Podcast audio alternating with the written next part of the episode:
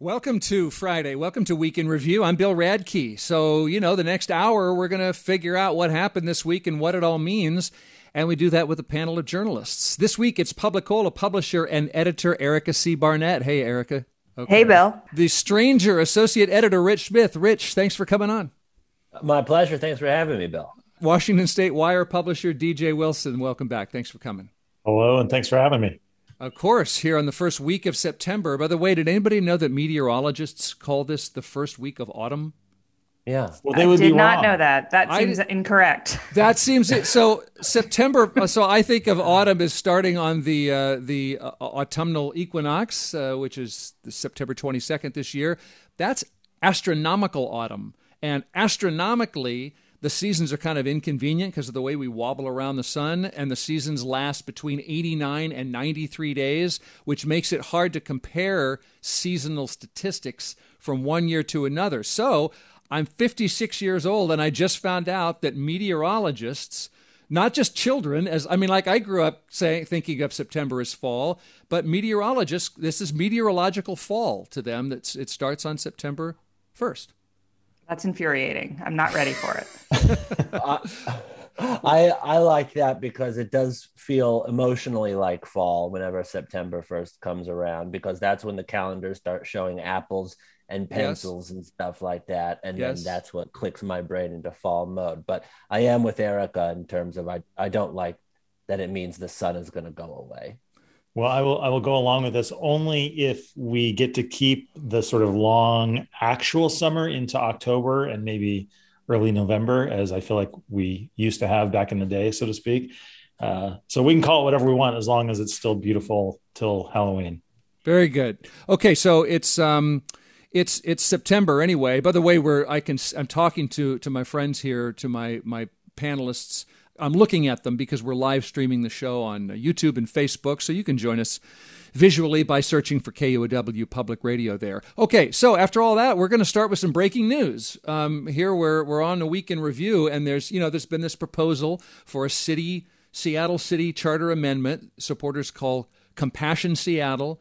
It uh, would call on the city to provide 2,000 units of permanent and emergency housing and keep public land clear of encampments. It was headed toward your ballot, but a King County judge ordered it removed from the ballot because basically it was outside the bounds of what the city can do, according to that judge. The uh, charter amendment group appealed, and Erica, you just told me that there is a decision.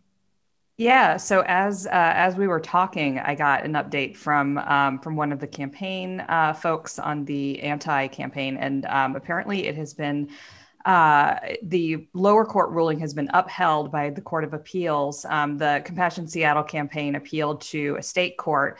Um, and so, with the lower court ruling upheld, that effectively means that it won't be on the November ballot. This doesn't go to the state Supreme Court? I mean, theoretically, it could, um, but uh, we haven't heard any, and we haven't heard anything from the um, campaign, the Compassion Seattle campaign yet. But they were already pretty reluctant to uh, appeal it in the first place. Um, both I think because of the the resounding nature of the Superior Court ruling, um, which is you know pretty much unequivocal. This is not at all remotely initiative uh, material, but also because there's a timing issue. They have to um, basically, you know, at this point they have about a week, stretching it, you know, a little less than two weeks um, to even conceivably uh, get it on the ballot in time for ballots to go out overseas. So okay. there's a there's a real time crunch that they'd be facing if they tried to do that. Now, this was supposed to be a big deal, is a big deal in Seattle politics. Um, so, how, if it's not, uh, let's all talk about this. DJ, I'll start with you. If it's not, if Compassion Seattle is not going to be on the November November ballot, how do you think that affects our we've a mayoral campaign, city council, city attorney? I, I actually think Compassion Seattle is on the November ballot because Bruce Harrell is running with a platform on homelessness that is well informed by the Compassion Seattle approach.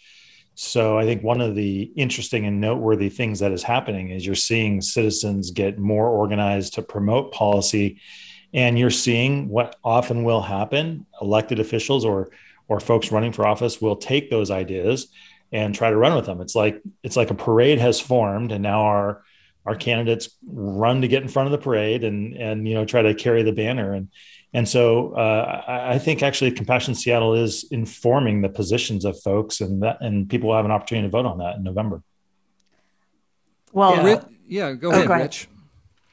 Oh yeah, I, I just politically. Uh, it also is kind of now immortalized as a thing that was going to be extremely popular. I think that polling showed that 65% of, of people uh, supported it, I think, of primary voters. And so it's something that um, uh, can point to uh, and say, you know, look, this is extremely popular action on homelessness um, I am going to enact uh, as a mayor, and that uh, may redound uh, to his benefit in terms of popularity. But it does also mean that Lorena Gonzalez doesn't have to run against Bruce Harrell and a pink rainbow at the same time. Although some of the money that went to the pink rainbow, which is to say Compassion Seattle, um, will likely go into uh, Bruce's um, uh, the PAC supporting uh, Harrell's campaign and, and to Harrell himself. Why are you calling it a pink rainbow? Well, because Compassion Seattle's, um, you know, logo uh, was uh, uh, a, a, pink rainbow, but many hues of pink. You know, not mm. just a rose pink uh, or a sort of a light uh, pink, but you know, all of the, the the pinks in between. Right, Erica. I think that um, this actually takes a lot of wind out of the sails of um, of the Compassion Seattle supporters, not just for the obvious reasons, but I think that they, um, and particularly Tim Burgess, um, former city council member who created a PAC um, two years ago to oppose a bunch of city council uh, candidates. I think that they really hope to influence the election by making this the topic. And um, failed ballot measures tend to fade from public consciousness uh, fairly quickly. I'm not saying that this one will fade in time for November, but you know, Bruce Harrell's entire uh, proposal that he rolled out yesterday um, in that press conference that you played some tape of. Um, is literally Compassion Seattle. He doesn't have any um, any new ideas in that proposal. He's just saying let's do everything that's in Compassion Seattle. So um, I think Lorena Gonzalez will have to run against that, but um, uh, you know, it's it's not the ballot measure anymore, and it frees her campaign to say, you know, here is actually our proposal for spending money without that money you know, statutorily um, committed to pay for all this stuff that Compassion Seattle said it was going to pay for, which really is 2,000 shelter beds. So it's kind of Lorena's ideas versus Bruce's ideas, as opposed to both of them campaigning yes or no on a very popular ballot measure, which you know was pretty likely to pass if polling was any indication. So I think it just it ta- it gives the campaigns a little bit of more breathing room, particularly Lorena Gonzalez campaign, more breathing room to talk about her own issues. I think what Seattle voters will want to know right now is what is at stake if I vote for this candidate versus this candidate when it comes to people who don't have a home, to homelessness policy, encampments, all that. What who who wants to start us off? What is what is the choice between not just between a candidate and a candidate, but but uh, if if if candidates X and Y and Z win, what what happens that's different?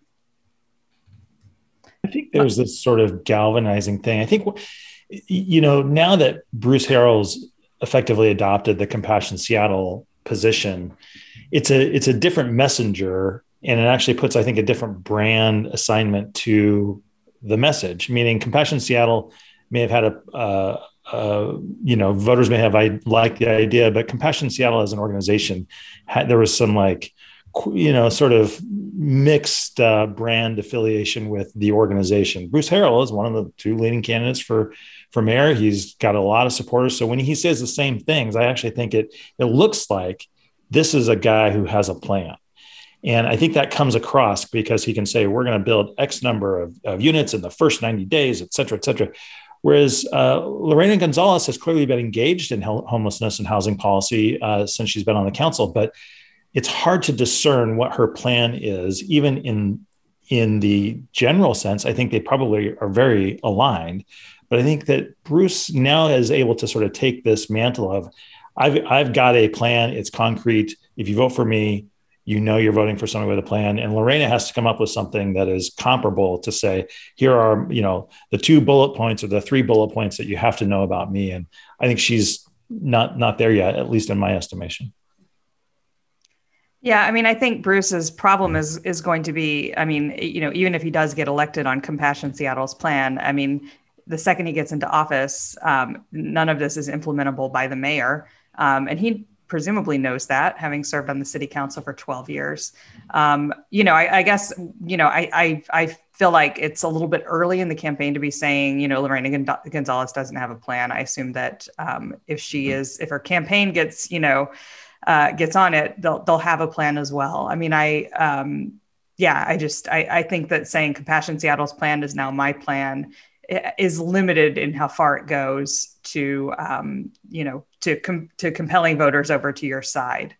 Um, but you know, I mean, Compassion Seattle, as I said, incredibly popular in you know their internal polling anyway. So uh, so you could be right. They could just uh, voters could just believe that they're voting for this plan, um, which was a mandate um, and so when I say that Bruce Harrell can't mandate it, I mean it's it, it, may be his proposal, but the council adopts budgets, and so he doesn't have a whole lot of power as mayor to make it happen.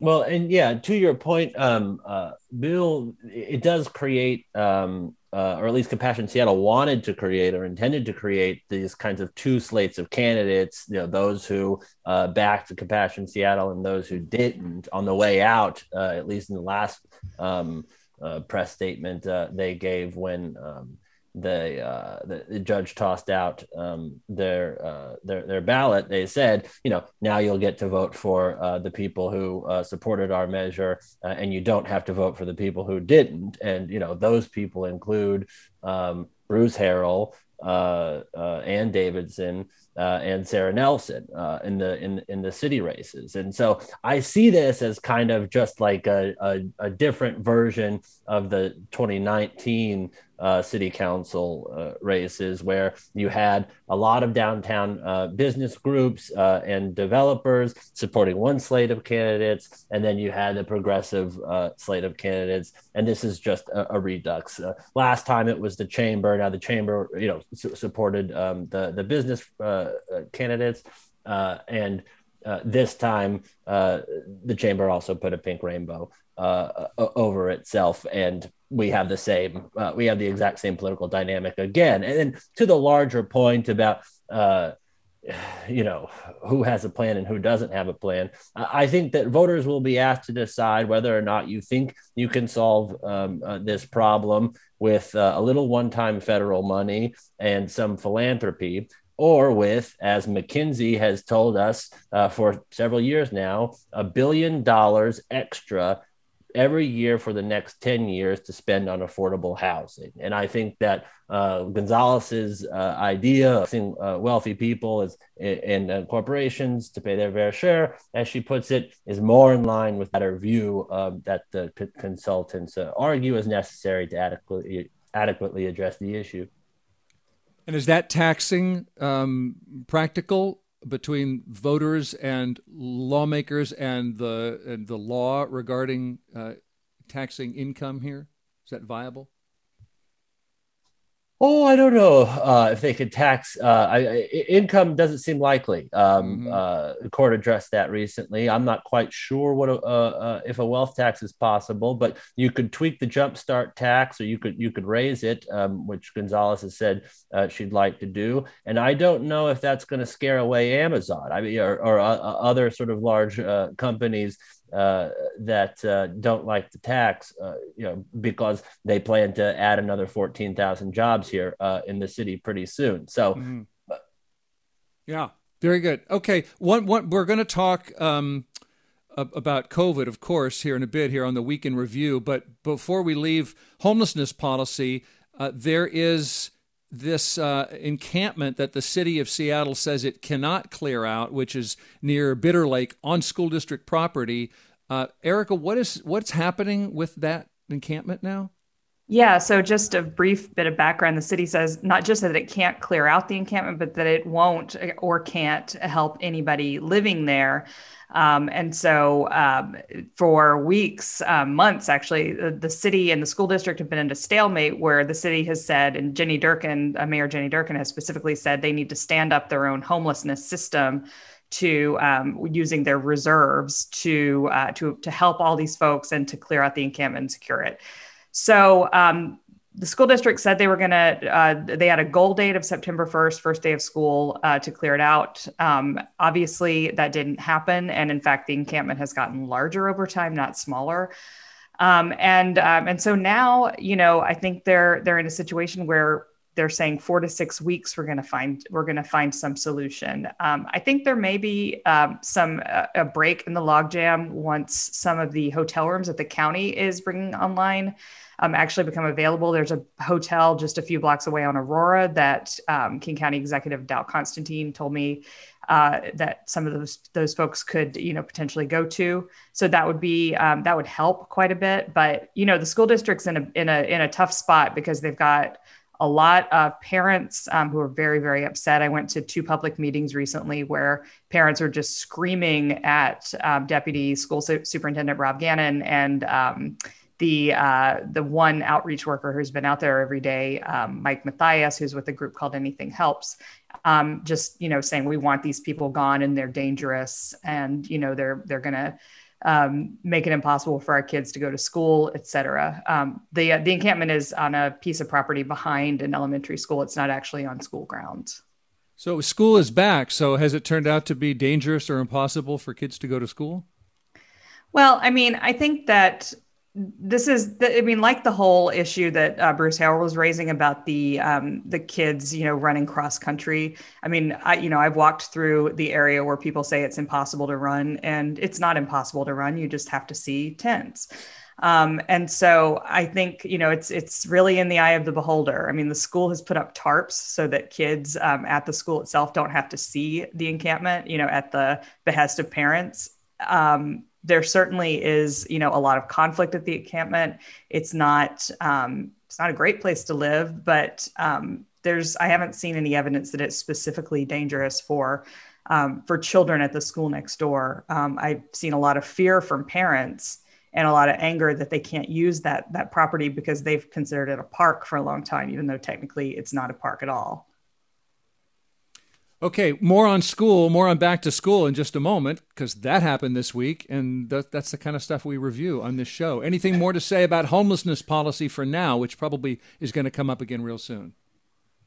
Okay. No, I would just yes, DJ. offer the comment that it, it, continues to be striking to me that uh, now and for a long time, the most we will talk about mental health and we talk about getting people taken care of in their physical health uh, but for the vast majority of the homeless population, the most important partner for mental health and physical health is the state of Washington.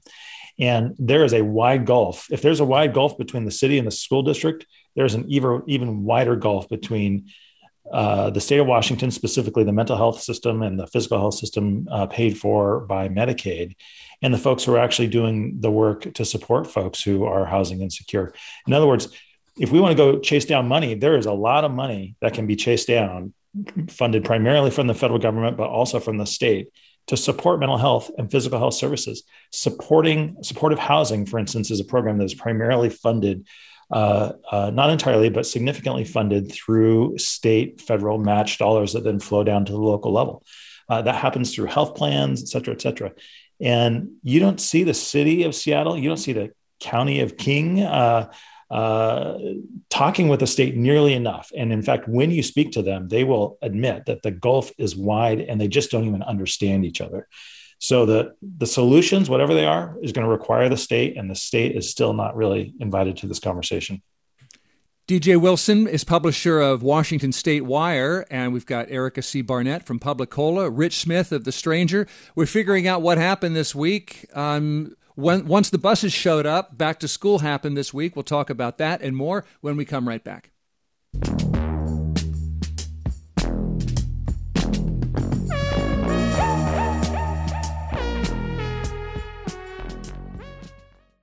Bill Radke here with our Week in Review panel. Journalists Erica C. Barnett, Rich Smith, and DJ Wilson on the first week of meteorological fall. You know who agrees with the meteorologists on that one is children. And most public schools, uh, kids returned to school this week.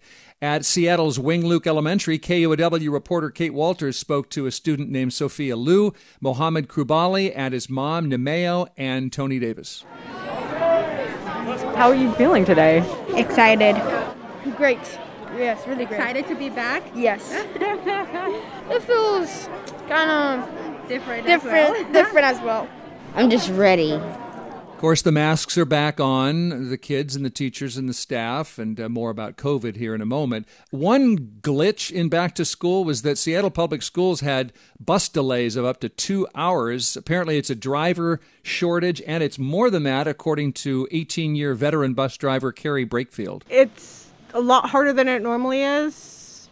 We have a lot of drivers that aren't here anymore we're learning a brand new system, so our our computer system doesn't match what our route books say. Our route books don't match what was supposed to be on the route, so it was a little chaotic this morning.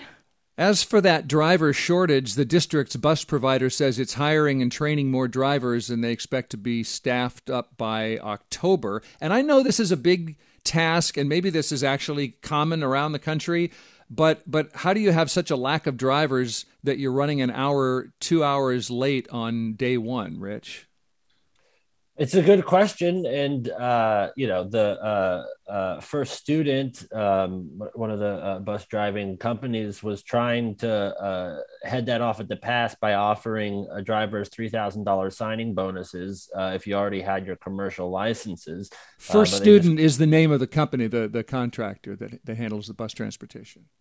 That's right. Yeah. Yes. Um, and they, you know, they they tried to sweeten the pot uh, to get some more uh, drivers uh, to staff up ahead of the school year, but it sounds like that wasn't enticing enough uh, to put people back on the buses. And yeah, just to uh, add to what the uh, that that driver was saying, COVID has made it a much more difficult job. There's a lot more cleaning and safety uh, precautions you have to take in addition to um, uh, carting the kids around. Uh, and you're, you know, I mean, you can ventilate pretty well, but you know, it's close quarters and it's a lot, you know, and so it's it's um it, it's it's a, a rough uh, gig in a scary time. Yeah, I would imagine it'd be harder to get kids to if if kids don't want to wear a mask. I'd imagine they have more chance to uh, to uh, act on that on a bus than when they're when they're sitting in their desks with their hands yeah. folded neatly, as we know they do. Parent DJ Wilson.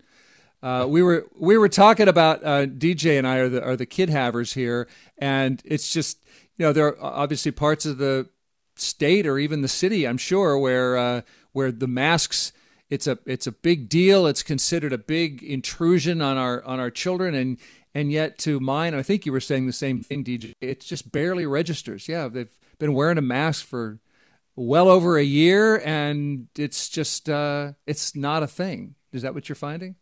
Yeah, I think the kids are, you know, on this score have totally adapted. It's like you said, not even a thing. And and the younger they are, the more they just think this is, you know, this is normal. My six year old is like, yeah, why wouldn't I mean, obviously I wear a mask. And and even my 14 uh, year old has just very, mean, he will still wear masks when I might not. And uh, he's just kind of internalized and the hope is right that they've internalized hey this is really easy versus hey this is really scary and you know there's this sort of idea that there's there's this, this, thing in healthcare called an adverse childhood experience and the more of these adverse childhood experiences you get the more it correlates to significant health deficiencies in your life like you're more likely to get uh, diabetes and to be obese and abuse uh, and misuse drugs and alcohol things like uh, were you ever hungry growing up? Did your mother ever experience violence in the home? These kinds of things. And there's an argument that now having experienced COVID could be one of these adverse childhood experiences where it's just going to be one point against our kids. So, you know, sending them back to school, uh, it's a little bit of a, it's always kind of hard as a parent because the kids, you know, have to get up earlier now and they're all crying and grumpy and fighting. And it's just a headache in the transition but it's just a little scary to you just kind of have to trust and i think this is a central piece of our society today we have to trust that our institutions are going to take care of us and and and do what is right. And a lot of times institutions are not doing that. They're letting us down. And now if our schools we we trust our schools are going to take care of our kids. But if if something goes sideways our kids are going to pay the price in a way that you know so far we have thought only our adult population is going to have to pay the price for covid. Now kids are you know going to take some of that hit We'll say more about COVID in a moment here, and uh, and I also want to hear about a story that that Rich filled us in on when it comes to uh, the Bellevue uh, school district elections. Uh, Erica, anything to add before we move to that? On I know I know you're not a kid haver. Um, I noticed that there are. Please, Bill, we, we prefer breeder. Sorry, not a breeder. you're a non-breeder. yeah. So, anything you want to say here? I mean, I think you know. I, I hope that, that once I hope that there is a vaccine for children or a vaccine dosage for children soon. Um, I you know, and I also um, echo what you were saying early on. I mean, it, it does feel like um, Seattle schools had a little uh, lack of foresight on this uh, on this situation. Um, I, I, can only imagine what it's like um, not having kids, but um, to suddenly have to scramble to figure out alternative transportation, especially if you're um, one of those many workers that have to, uh, you know, go into an office or a workplace um, and can't just kind of drop everything and drive your kid to school every morning. Um, you know, it's it's been the the response has been a little bit nonchalant, I think, and you know, the school district saying, "Don't worry, we'll have it figured out in a couple months." Um, you know, what happens in those couple months when you know you're having yet another burden added to your schedule? um, I just, you know, I really feel for for parents who are having to deal with this right now. Yeah, agreed. Bill, I might just add, yeah. I, I think this is a real ticking time bomb for the school districts because if you look at a state like Florida, there are now more kids uh, under the age of uh, 18 and younger that have COVID than adults. If you look at a place like Alaska that has gone back to school, they are seeing uh, a doubling and trebling of cases amongst kids with COVID. And in here in Washington State, now that we're just starting this, I think it's reasonable to expect that we are not going to be different from any place else. That we are likely to have a significant increase in uh, kids that get COVID, and and and for the most part, they'll be fine. I should say this is not a scare tactic, but when you have a classroom of one or two or three kids getting COVID, it used to be the case that that would send everybody home and that we would not teach in the in the uh, in the classroom. Uh, but yet the coming back in to class without having very clear understandings of how we're going to have tele education or distance remote education uh, it feels like we are woefully ill prepared for what's coming three or four weeks from now where you're going to have to send everybody home but we are not really ready. Our teachers are not ready. Our classrooms are not really ready to have some sort of hybrid education model. So we're gonna if we if we can't manage buses because of Delta, we're gonna have a heck of a hard time managing this.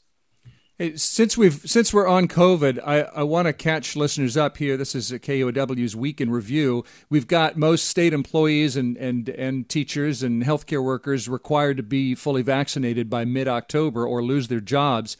This week, the biggest state workers union challenged that mandate in court. This is the Washington Federation of State Employees. They want more bargaining power over how the mandate gets implemented, what kind of exemptions there are.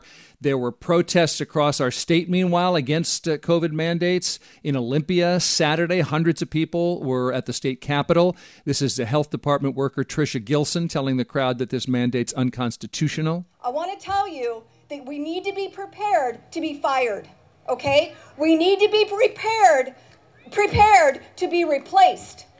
It won't work well for them. I'm gonna tell you right that right now. It will not. And we need to hold strong. We need to stay strong. Does anyone think these uh, protests and lawsuits are like what? What do you think is the biggest uh, material effect, if any, uh, that these are going to have on on policy? I think one of the big there, there's sort of two, I think, big questions related to the Washington Education Association and the Washington Federation of State Employees, the big public employee unions. One is, are they going to continue to be the primary funders of Democratic campaigns heading into a midterm election that does not look good for Democrats? Um, are they going to? Is this going to become man, or manifest in some way that would erode that traditional support? I'm not sure that it will. Uh, and the second one is, will this foster a conversation about emergency powers with the executive branch, the governor specifically. He's had emergency powers uh, related to things like this, uh, obviously since uh, March or April or March of last year. Uh, which allows him to circumvent the collective bargaining process. Uh, and so that's how he can make uh, these directives and mandates. Uh, by the way, those are different things directives and mandates. It goes around the collective bargaining process because of these emergency, emergency powers. Many, this is a bipartisan concern in, in Olympia, Republicans and Democrats. And heading into the legislative session, both Democrats and Republicans senior leaders said they wanted to have a conversation about emergency powers that fizzled. Uh, Democrats did not take that up in a public way uh, during the session.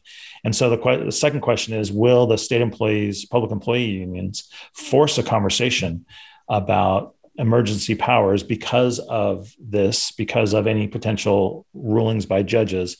Or are we just going to be in an emergency power situation indefinitely? And um, that's a conversation, an important policy conversation that many want to have that just has not yet taken place. I sort of, uh, you know, I, I would kind of flip that a little bit. I mean, I, I think that, um, you know, what what state employees are sort of threatening to do, and I, am thinking specifically of the the ferry workers who, you know, are are staging these sick outs because they don't want to get vaccinated. Um, I mean, they are essentially threatening to shut down a state highway. Um, that's what the ferries are, and uh, and and in fact, not just threatening, but shutting down routes because of a lack of you know of people to work on those ferries. And the ferry system closed down reservations because of the, yeah. the, for the Labor Day weekend. Yeah, sorry. Yeah, and and that I mean that that impacts people's mobility. That impacts you know uh, huge populations of people who need to go to and from the islands that you know it, that are, that are out there in the Puget Sound. Um, and think of, the, um, think of the small businesses, Erica, as well yeah yeah and and so i think that you know by doing this i mean the the the union the unionized state workers are saying uh, you know we don't care about that. And i mean it's it's as if i mean think about how angry everybody was when just the west seattle bridge it was shut down for so long and, and is still shut down um, and there's an alternative route, right? I mean, you are you are telling people on the islands that they don't matter, and um, and so I think that there may be a significant backlash against state workers, and and you know this is also happening at the city um, where the unions are challenging uh, the vaccine mandate as well, not just um, the Seattle Police Union, which you might expect because they have a very high number of cops that are unvaccinated, but but the the association, you know, the other other city unions. Um, and you know, I mean, we've we've tried carrots to get people vaccinated. We've had lotteries. We've given, you know, I mean, we meaning society at large, um, companies, et cetera, um, given away free beer, given away free money, and eventually, you do have to have the stick of some sort of requirement. Um, kids have to get vaccinated to go to school, and um, and you know, their parents and adults should adult up and um, and do this. So um, maybe I'm just expressing my own frustration here at the fact that you know summer uh, plans have been ruined um, by uh, by the fact that people refuse to get vaccinated. But I think that a lot of people um, are like me, running out of patience with um, with this sort of uh, demonstration and and refusal, um, particularly by you know by state employees uh, and public employees and public facing employees like like ferry workers um, who are essentially also refusing to uh, protect the people that they come into contact with every day. Yeah i just i, I understand the kind of um, uh, d- intense desire to bargain the impacts of the vaccine mandates making sure people have uh, the day off uh, within uh, to get the vaccine um, if they haven't already uh, and I understand that this comes in a context of being at the bargaining table, the boss never gives you an inch. And so you have to, you know, you can't give them an inch um, uh, uh, whenever they change your working conditions. and so I, you know, I, I'm sympathetic to that unsympathetic position, but, you know, the, the lawsuits, the sh- you know, shutting down the ferry system over Labor Day weekend. I yeah, I, I agree. I think that might be a, a losing a public uh, uh, battle or you know PR battle. Um, and I worry about the you know the kind of squeaky wheel uh, fallacy. There was a, a new poll um, uh, earlier this week from Axios and Ipsos uh, nationally says that the the vaccine mandates are driving up the numbers of people who say they'll they'll get vaccinated. So uh, I think that the more we see other companies and uh, you know airlines uh, uh um, implement you know requiring a proof of vaccination in order to use uh, their services or or or, or, or walk around, um, uh, the more compliance you'll get. Speaking of someone talked about ruining summer plans, which reminded me that there's also a new uh, starting Tuesday in King County. If your uh, summer plans include a big outdoor gathering, 500 people plus, you know how you now have to wear a mask, uh, vaccinated or not. This is the King County Public Health Officer Jeff Duchin reminding us of the outbreak at the Gorge concert. Although the risk for COVID 19 spread is much lower outdoors than indoors, the risk is higher at large, crowded outdoor events where distancing cannot be maintained, where unvaccinated people are present, and especially where there's loud talking, shouting, singing, or aerobic activity. No, you, I can't go to my mass aerobic activity gathering uh, of more than 500 people. And but Rich, this does fall uh, Tuesday, so so does that mean it doesn't affect uh, Pride Fest and other stuff going on this weekend? I guess not technically, but I don't know. Walking, you know, Pride Fest is uh, will take over Broadway and is largely, uh, you know, a Capitol Hill uh, phenomenon this weekend. Um, and then you've got the Day In Day Out Fest, the new uh, music festival, I think down at the the Seattle Center. So there will be sort of large gatherings of people in the area. Um, uh, doing a lot of aerobic exercise is one way to put it, and uh, and singing and, and shouting uh, as well around the neighborhood, I see a lot of people masking when they're walking around outside anyway. So I think you'll see a lot of compliance even before um, uh, the the mandate officially uh, kicks in. So I don't see a huge issue there. I think that you know Seattle gets it like you know like the delta is is bad and super virulent and uh, you should wear a mask and uh, you know if you're around a bunch of people outside you don't want to be part of a super spreader event. And so you know you'll toss a mask on. We've been doing this for a year and a half. What's another few more months you know yeah, I like to think uh, I, I, I agree with you, and yet I went to a Seattle Seahawk preseason game the other day, and uh, it uh, it it didn't it didn't feel great. Uh, it really tested my kind of like comfort about you know everything I think I know. It was outdoors, great ventilation, great, uh, but there were probably 45, 50,000 people in that stadium, and you know maybe I saw a mask. Maybe, maybe not. Indoors, there were more, and the, the, the directions were that when you're indoors, you needed to wear a mask. And uh, uh, but you know, there's there's a lot of I, I gotta bet based on the demographics that there are a lot of white dudes in there who uh, don't want to get vaccinated, and now they're going to be screaming and. Uh, uh, you know, it's it's just right for a, a, massive super spreader event, which I know the governor doesn't want to shut down sports because there's a lot of a lot of blowback and issues and all kinds of stuff there. Um, and we're all trying to kind of muddle through this, but uh, any organization, including ours, that has had to make decisions about in-person events doesn't want to have to deal with those, and yet still does. And I'm I'm I, I understand it's a difficult decision, but I'm very surprised that the Seahawks are still going to have 67,000 people at their home opener in in September.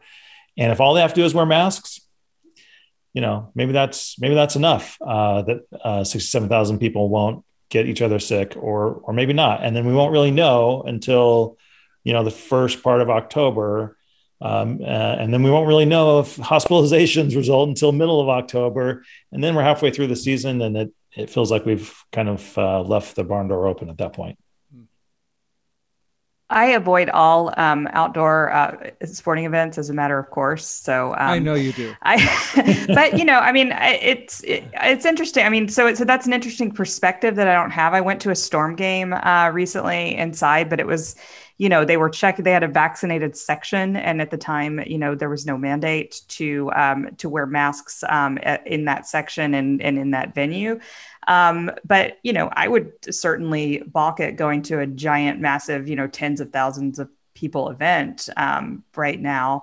Um, on the other hand, you know, we saw last summer before there was a vaccine available that there were protests that happened, um, you know, every single day for months on end, and there wasn't um, a massive, you know, the super spreader event um, among any of them. So uh, you know, I don't, uh, I don't entirely um, understand the risk analysis that Dr. Duchin is doing, um, but you know, I, I abide by whatever Dr. Duchin says, and you know, and abide by all of the all of the mandates. Um, but I, I feel pretty low risk of going to a sporting event right now, anyway.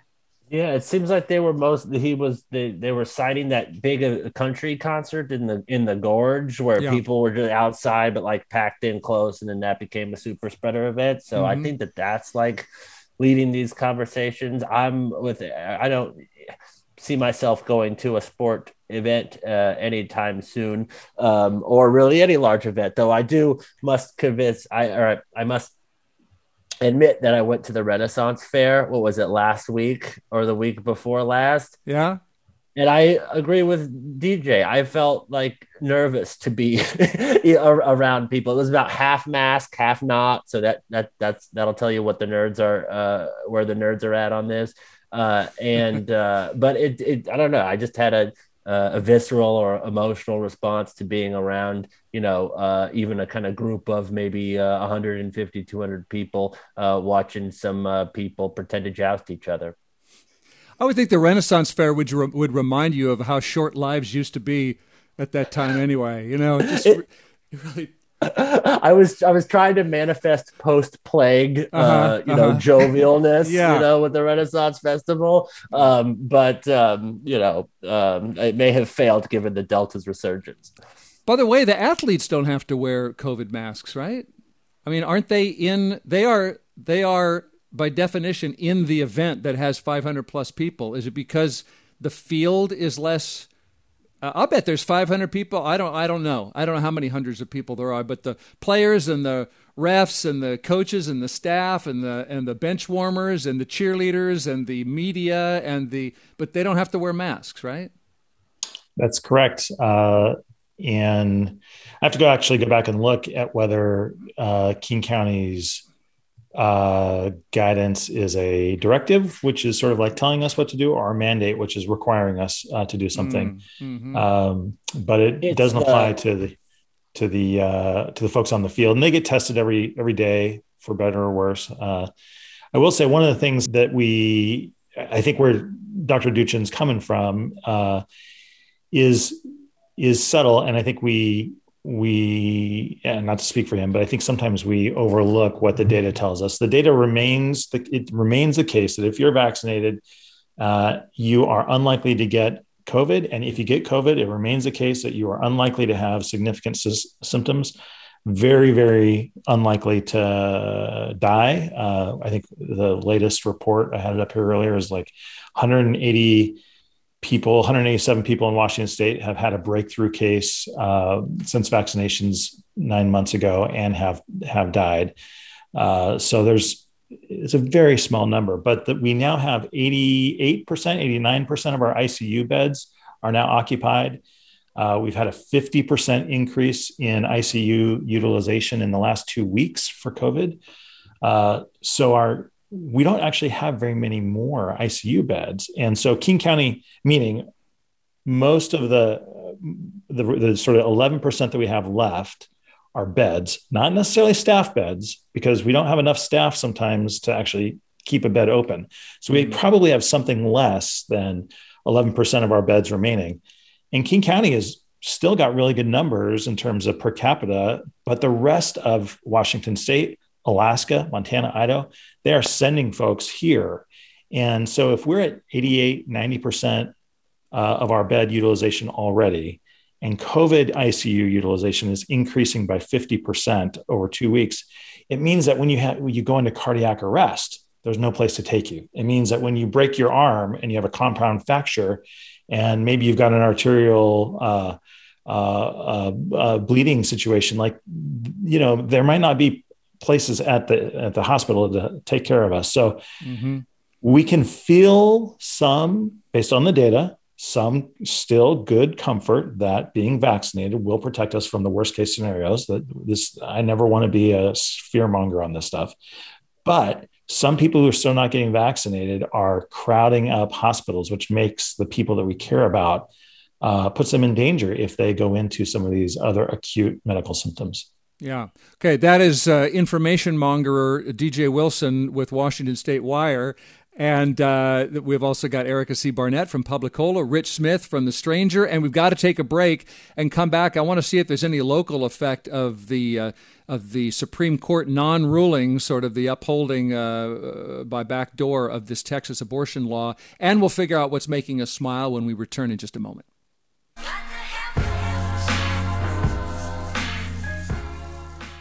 Coming toward the end of Week in Review now. Uh, outside of Washington, the U.S. Supreme Court this week allowed America's most restrictive abortion ban to stand for now. The Texas law bans abortions after six weeks, no exception for rape or incest. Governor Inslee uh, put out a statement saying, in part, quote, We are fortunate that this has no impact on people seeking an abortion in Washington. But uh, Erica, how will this affect Washingtonians? There's, there's some activity going on here in Washington, right? Well, it's, um, I mean, it's easy to think that it won't affect us because we do have a guaranteed, you know, right to um, to safe and legal abortion here in Washington State.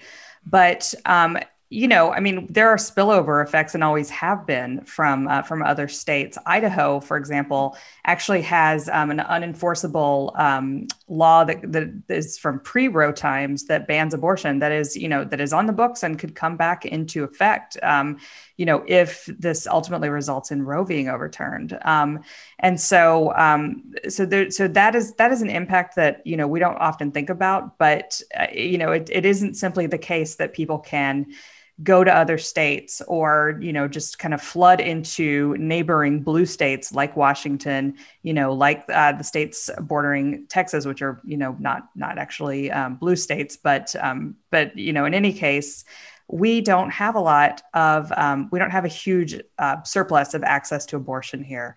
Um, it isn't the case that we have you know tons of clinics that are just waiting for a flood of patients from from out of state to um, to come in and take up empty slots. And so um, it's uh, again it's it's easy for us to feel like we are isolated out here in our little blue um, bubble of wonderfulness but um, what what impacts um, Texas and what impacts Mississippi, um, which has you know an actual case that could officially overturn Roe on you know on the docket for next year um, does does have spillover impacts. I mean, I think you know one thing people who support support abortion rights here in Washington State can do is give to abortion funds that um, that help people in in red states and in Texas in particular right now.